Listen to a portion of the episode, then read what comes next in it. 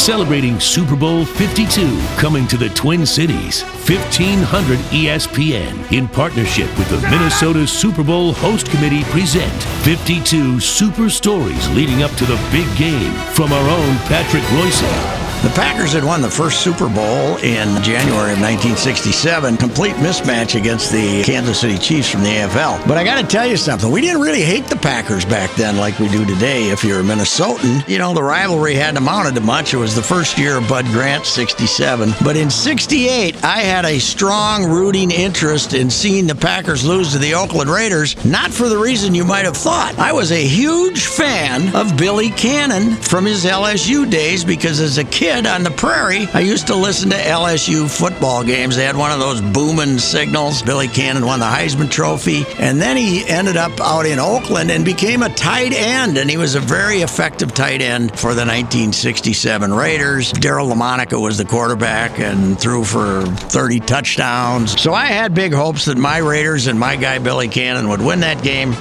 Didn't turn out that way. 33 to 14. It was a thumping. And the big play, as I recall, was a long interception by Herb Adderley. Herb is on his man like a wet shirt. When the pass is underthrown, he's there to intercept and its destination goal line. Of course, now, all these years later, we resent the fact that the Packers have won four Super Bowls and the Vikings have won none. But I got to tell you, mid 60s, uh, late, a little later in the 60s, it wasn't that big a deal when the Packers won the Super Bowl here in Minnesota. We, we didn't hate them enough back then.